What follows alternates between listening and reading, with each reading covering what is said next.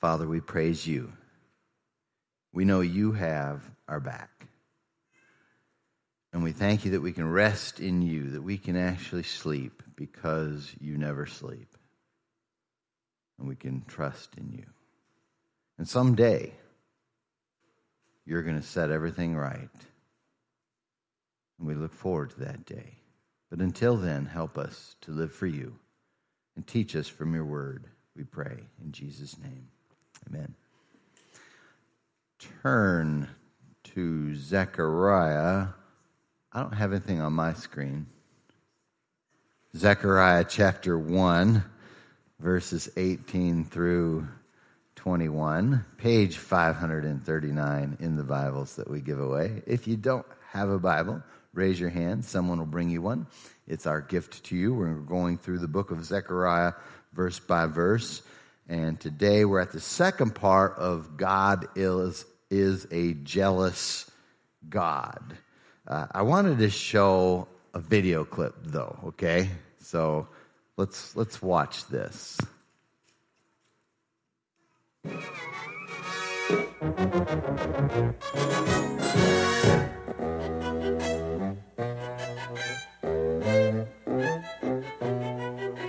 I'm gonna show you guys some fancy riding I just like.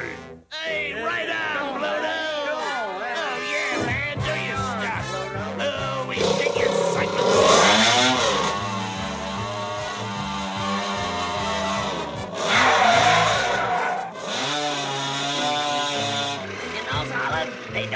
Cars like they used to. Well, I certainly hope not, Popeye. Hey, get a load of that clown and that ancient antique chariot. Here's where I get me some kicks, harassing them hicks. Hey, Barney Oldsfield, how about a little game of chicken? The first guy that moves out of the way loses. Popeye, what kind of a game is chicken? I ain't sure, Olive. We'll just pass the wicket. Oh, Popeye, look! That bike freak is coming right for us. Oh,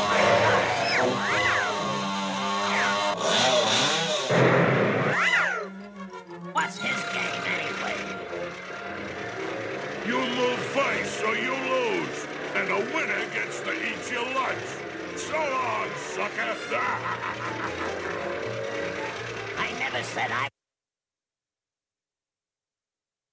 I do have the whole rest of that particular cartoon, and after the service will be... I'm just kidding. Okay. Everybody hates a bully, don't they? Except the bully, probably, I guess. But everybody hates a bully. God hates bullies, too, especially when they're messing with his people. Last week, we saw that God's jealousy moves him to have compassion on his people. This week, we will see that God's jealousy moves him to punish his people's enemies. Now, I want to remind you of our definition of the jealousy of God, because it is different than what we're normally used to when we hear the word jealousy. And God's jealousy is his passionate commitment to that which rightfully belongs to him, whether it is his glory that cannot be shared with another, his right to be worshipped as the one true God, or the affections and devotion of his people. And that's specifically the last part is what we're seeing in our passage. His affections and devotion to his people has moved him, what we saw last week, to have compassion on his people, and now here, this week, we'll see to punish his people's enemies. Let's read our passage, Zechariah 1, 18 through 21. Then I looked up and saw four horns. So I asked the angel who was speaking with me, "What are these?" And he said to me, "These are the horns that scattered Judah, Israel, and Jerusalem." Then the Lord showed me four craftsmen. I asked, "What are they coming to do?" He replied, "These are the horns that scattered Judah, so no one could raise his head. These craftsmen have come to terrify them, to cut off the horns of the nations that raised a horn against the land of Judah to scatter it." Now, if you remember, we've seen last week that Zechariah is going to be giving 8 different visions. This genre that he's using is an apocalyptic genre, so he's got word pictures and so forth, so we need to look and see what is he saying with these pictures of the 4 horns and the 4 craftsmen in this passage. So let's look at the first one, the 4 horns. In verses 18 and 19, he mentions these 4 horns. Again, Stephen Rummage explains why the horn. What does he mean by a horn? Beginning in verse 18, Zechariah receives a second vision from the Lord, this one consisting of 4 horns and 4 craftsmen. Among the Jews, the horns of an animal were a measure of that animal's power. We have the same idea today. The avid hunter goes after the 12-point buck. The rancher prizes the longhorn bull. Because horns represent strength in the animal world, the horn was also used figuratively in the Old Testament to symbolize political or military strength. And so that's what we're seeing here. These are military forces that were opposed to the Jewish people, opposed to God's people. They were the enemies of God. Okay, specifically, remember Zechariah, the people have returned back to Jerusalem after the exile. So the Babylonians were the ones who were the bullies, the mean guys. They came in, destroyed Jerusalem, exiled the people up to Babylon. Then Persia, 70 years later, returned them home, but they're still in exile. At least that's how it feels to them, because they're under this domination of the Persians. And so we see this, the enemies, Babylonians, etc., are these 4 horns. Now, a question that so I've answered the first question, who are the horns? Okay, the enemies of God. By the way, when it says 4 horns, 4 is typically meaning to represent all of. They use the word 4 for the 4 points on a compass, north, south, east, west, the 4 corners of the earth. So they're using that term to mean all of, so all of God's enemies. But why did God allow them to scatter his people? Because that's what they did in the first place, right? And that's what happened to them with this exile. But why would God do that? Now, I don't have time to read all the passages of Scripture that I'd like. I wish we could have like a couple hours, but here we go. But let me just summarize 2 Kings chapter 17, verses 7 through 18. In that passage, it describes why God allowed his people to be punished, because of the great sins that they were involved in. And we see in that summary 3 major sins that stick out. So if you go back and read that perhaps later today, 2 Kings 17, 7 through 18, 3 major sins. And the first one is theological amnesia. You see, they were supposed to know what was right and what was wrong. They were given the 10 commandments, weren't they? Okay? And they knew they weren't supposed to get involved in idolatry and all the other things. And so at first, that 2 Kings passage first addresses how they forgot, but it was a willful forgetting, theological amnesia. And it was because they didn't stay in the Word of God. You see, the king was supposed to have a copy of God's word and read it every day. That was the requirement of the king. That was the requirement of the king. And then the priests were supposed to teach the people God's word as well. But they didn't do that, and so the people forgot, and the theological amnesia comes, okay? By the way, as God's people, we are prone to this very same sin, aren't we? Theological amnesia. The cure is read the Bible every day. Every Christian, read it every day. Get involved in a church that preaches the Bible.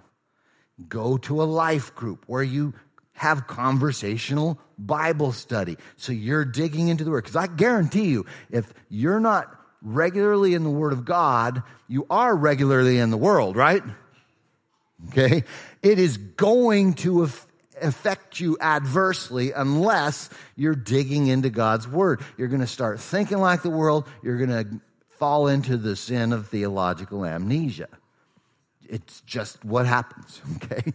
So dig into God's Word every day. The second sin that they were involved in that that passage brings out is polytheism.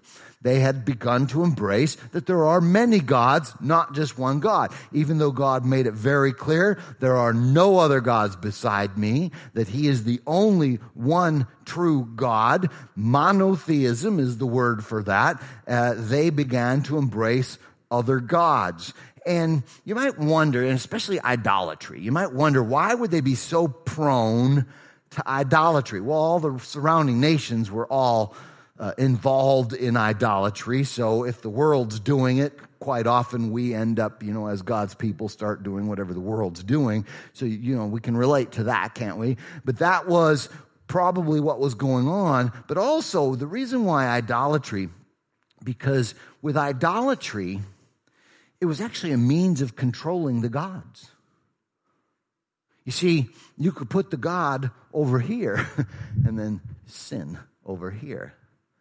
It was a means of controlling the gods instead of allowing God to be in control. We all want to do that, right? We all want to make up our own rules. We all want to, I don't want to follow God. Well, idolatry it works that way. I remember I went when I was in London, I went to a Hindu temple and got the tour. They gave me the tour of it. And then they asked me this question. I thought it was really strange. They said, would you like for us to wake up the gods for you?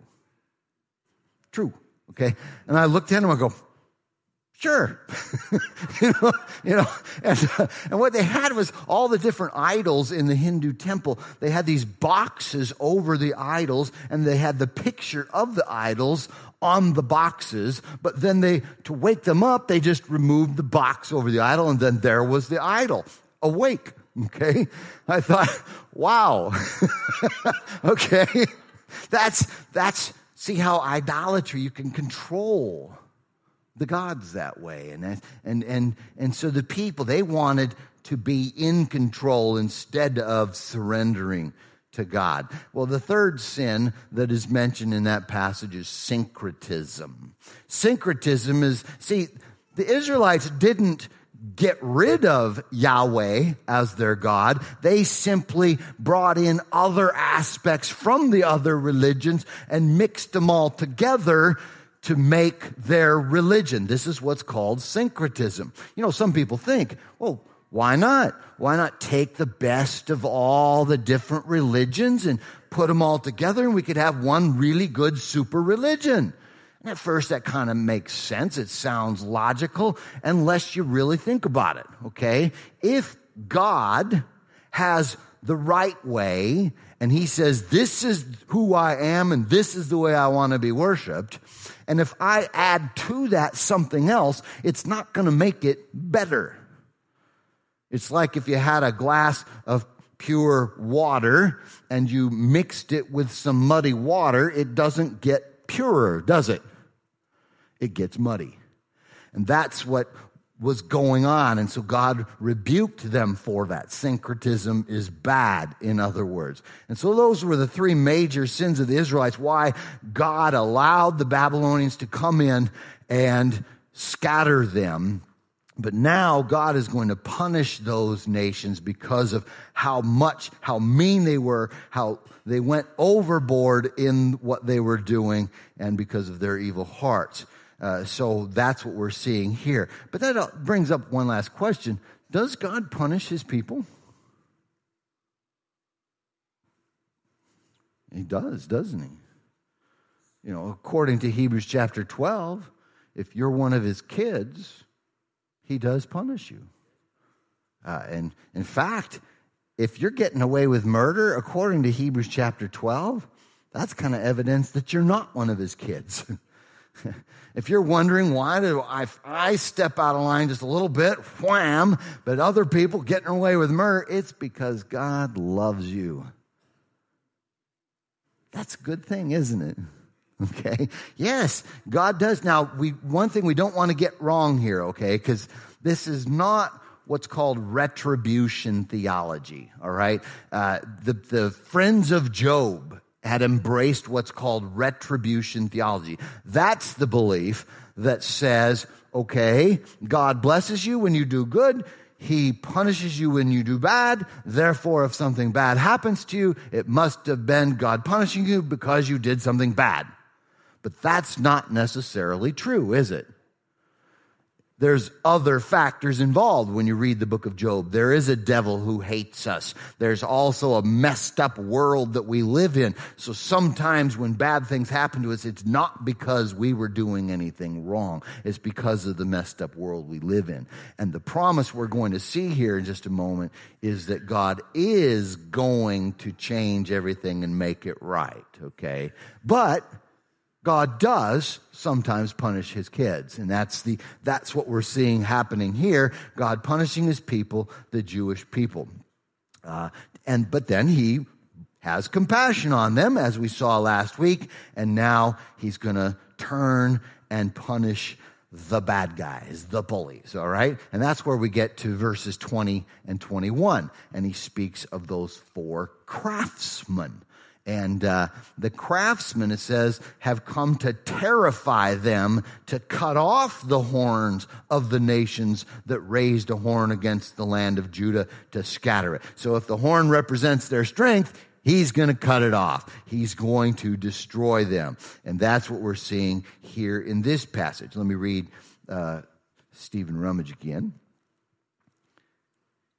He says, perhaps the vision of the four craftsmen is meant to evoke the idea that just as a craftsman does his work slowly, carefully, and skillfully, so God skillfully works his justice in his own time. Also, sometimes we understand the work of a craftsman once it is finished. In the same way, God's ultimate justice will only be fully understood when time is drawn to a close and God's purposes are complete. And so he is going to bring this ultimate justice, but not necessarily right away, is the point of using them as craftsmen. Also, Zechariah speaks about this. He says, in response to Zechariah's question about what the craftsmen will do, the Lord first repeats what the four horns have done, then explains that the craftsmen have come to destroy the horns. Consequently, all who arrogantly seek to persecute God's people and in so doing oppose the Lord himself face ruin. It will come about. Justice will be served. I want us to notice three things here in this second part. The first is that God's promise to Abraham is kept. Now, if you remember back in Abraham in Genesis chapter 12, 1 through 3, he promised to bless Abraham, to give him kids, to make him a great nation, and also to be a blessing to all nations through the Israelites. All of those things came true, especially through Jesus Christ. But one of the things that stick out that we see occurring here in this passage, it says that God says, I will bless those who bless you, and I will curse those who hold you in contempt. So in other words, those who are blessing the people of God, and remember last week we saw, and we'll see again this week, God's people are the Jewish people and the church. We've been grafted in, so we together are the people of God. So God will bless those who bless God's people, okay?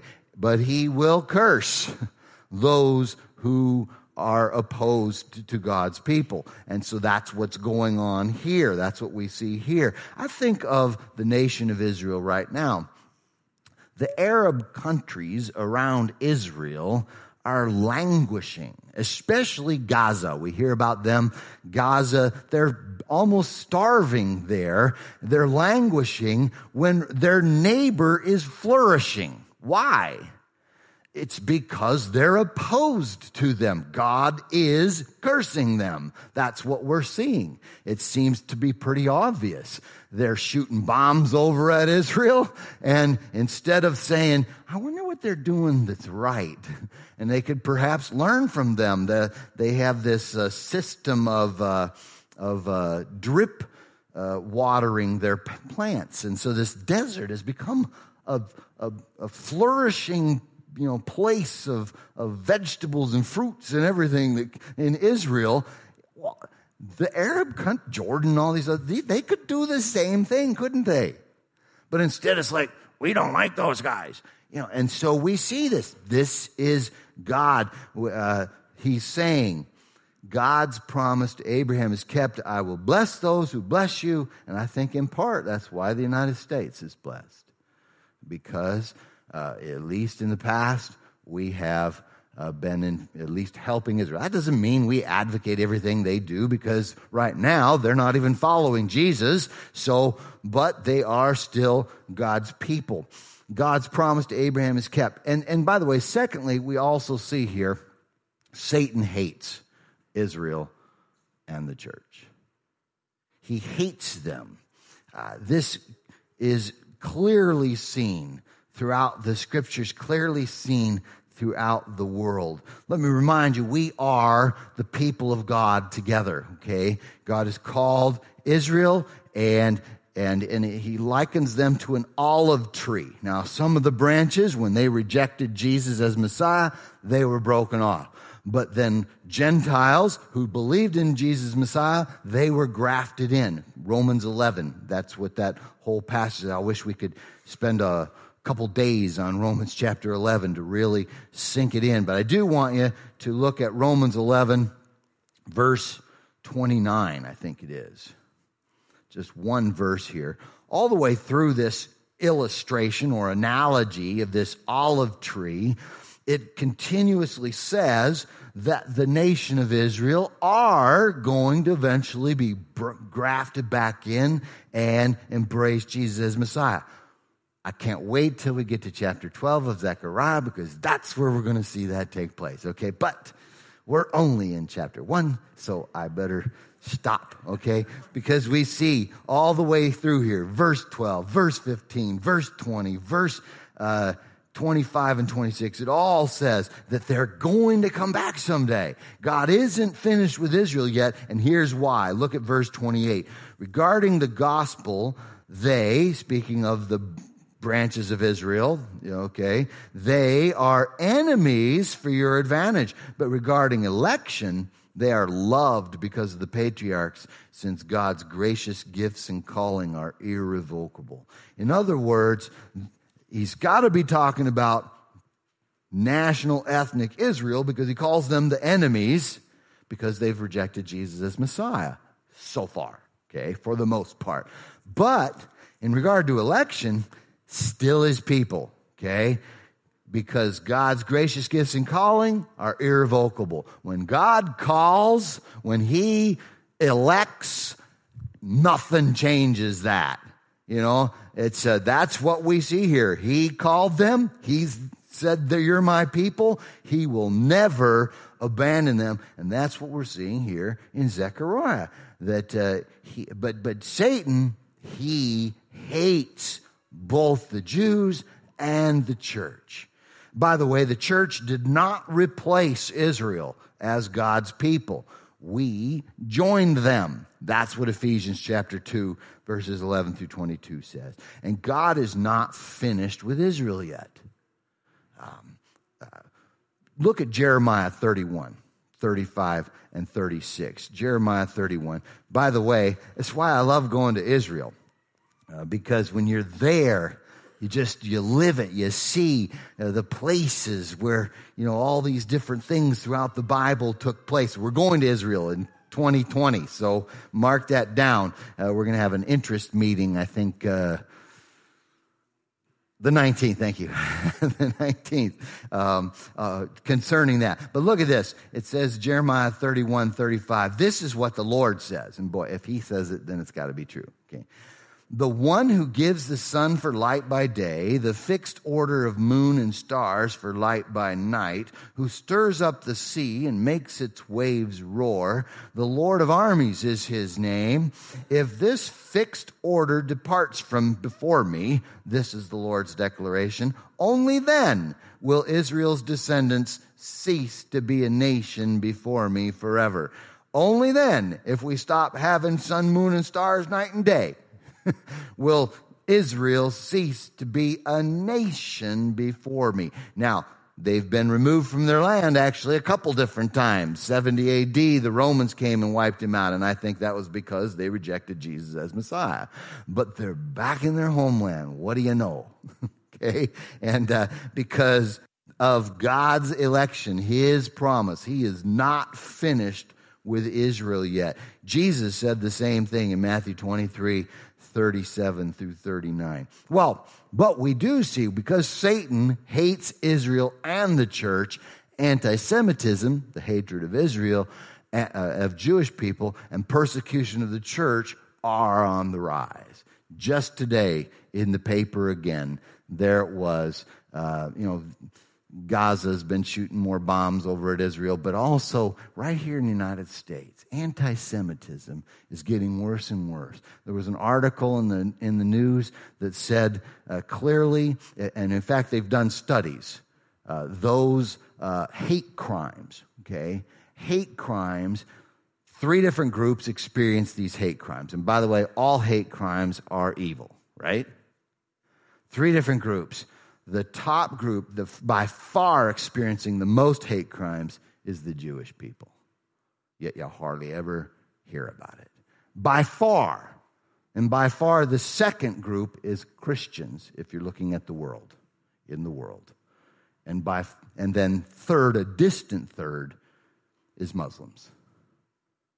And yet that's what you see over and over and over again, is the third group, but not the first two mentioned there. And that's because Satan doesn't want you to know. He wants everybody to hate Jewish people and to hate the church. Okay, now, if we do stuff that deserve to be hated, then shame on us, right? Okay, so stop it. All right.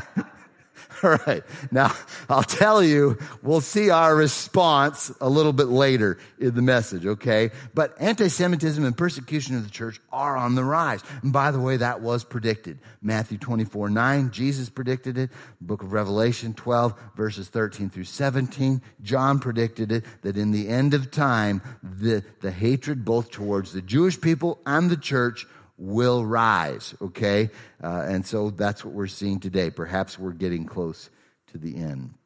The third thing, though, I said notice three things here in these craftsmen. The third thing is that God will bring ultimate justice in the end. I want you to imagine a world where no one ever cheats another person again or ever hurts another person again. That's going to be glorious. And it's not fiction. It's going to happen at the return of the King. That's his promise. Utopia is coming at the return of the King. So, three lessons on justice that we can gain from this. First of all, the eschatological focus. We cannot forget this, that he's not saying to the Jewish people at that time, tomorrow it's all going to be okay. He wasn't saying that.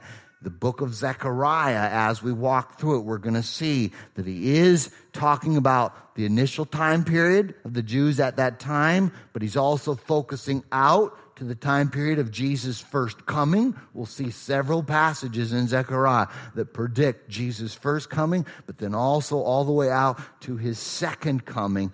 And Zechariah is not crystal clear on all of that. We have the New Testament, though, to help make clarity of it on how it all works out. So keep that eschatological focus in mind. Kind of interesting, the Babylonians. Babylon was already defeated by the time of Zechariah by the Persians, but not destroyed. In fact, the Jewish people continue to live in Babylon even in the 6th century AD. But Babylon is a symbol of the enemies of God, all the enemies of God in the book of Revelation. That's the symbol of all the enemies of God, which Zechariah is deeply connected to, as we'll see. Zechariah deeply connected to the book of Revelation. But secondly, God is responsible for vengeance, not us.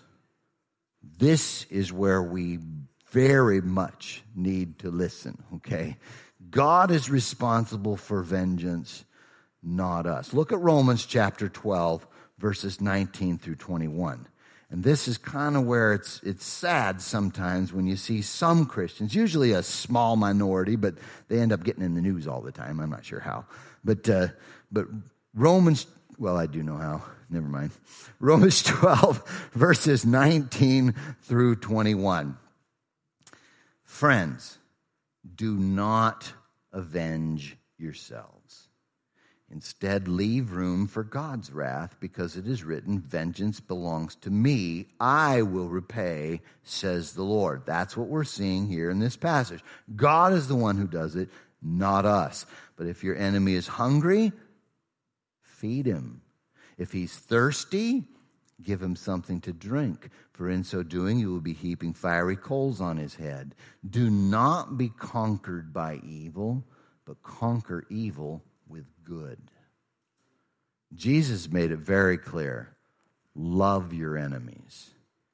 Pray for them. That means we're supposed to pray that God will bless them, that God will give them a good life, and make things go well for them. We're supposed to do good to them, help them in their time of need.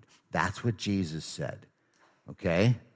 So I know that's hard, but that's our response. God, if you really have faith, you trust that God will take care of it.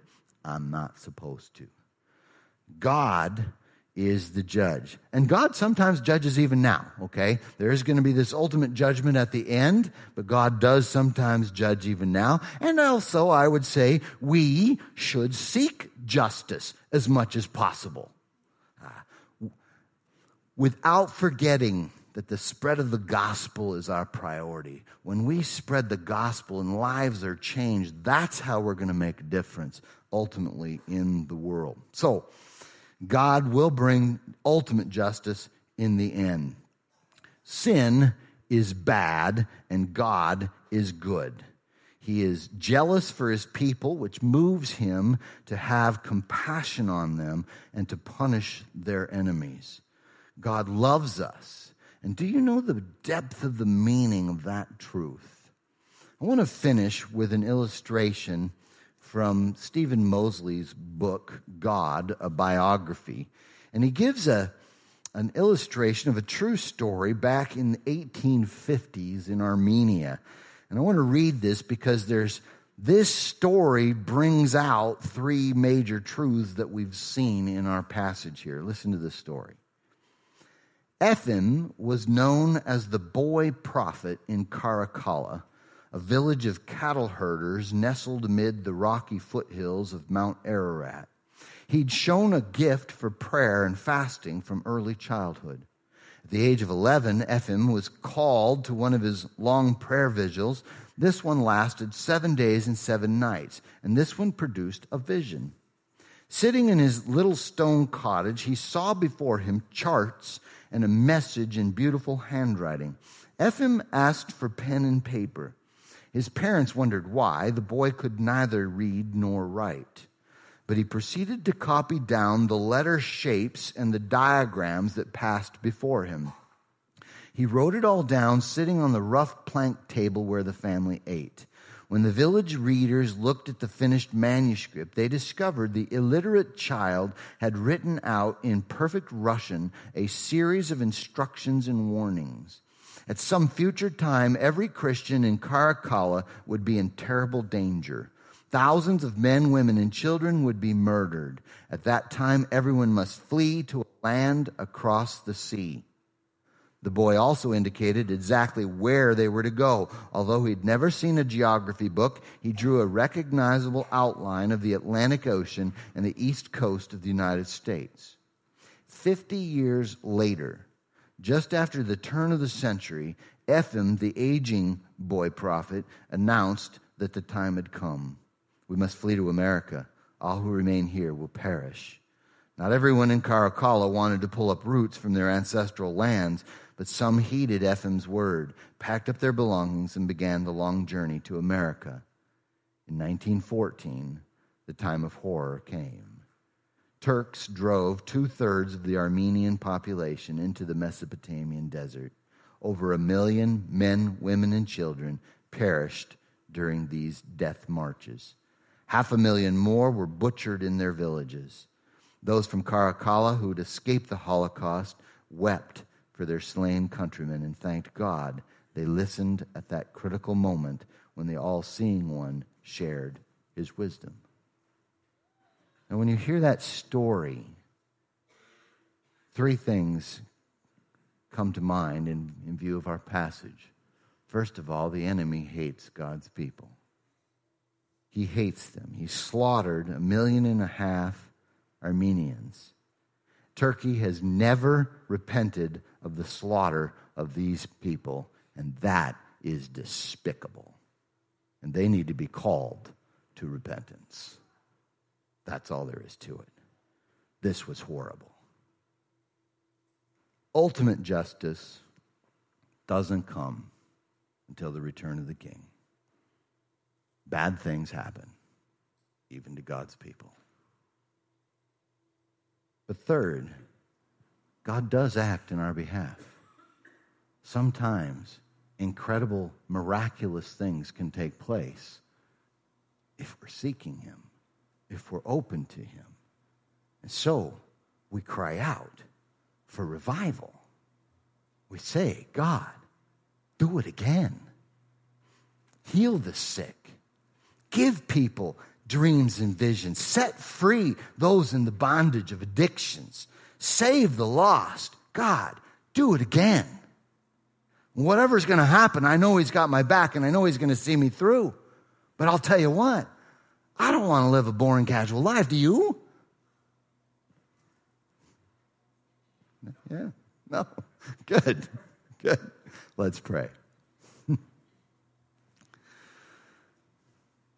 Father, we look at this book and there's good and there's bad things happening in this world, and it does seem like everything's messed up, but you are clearly still in control. So we seek you even when we don't understand everything. And we lean on you because we have these promises that you're going to set everything right. We dare not find ourselves on the wrong side. So help us to love even our persecutors, to be kind to everybody on the planet, and to make a difference. Oh God, come, do your work in us. We pray and thank you that you do have our back. In Jesus' name, amen. Let's stand and worship God.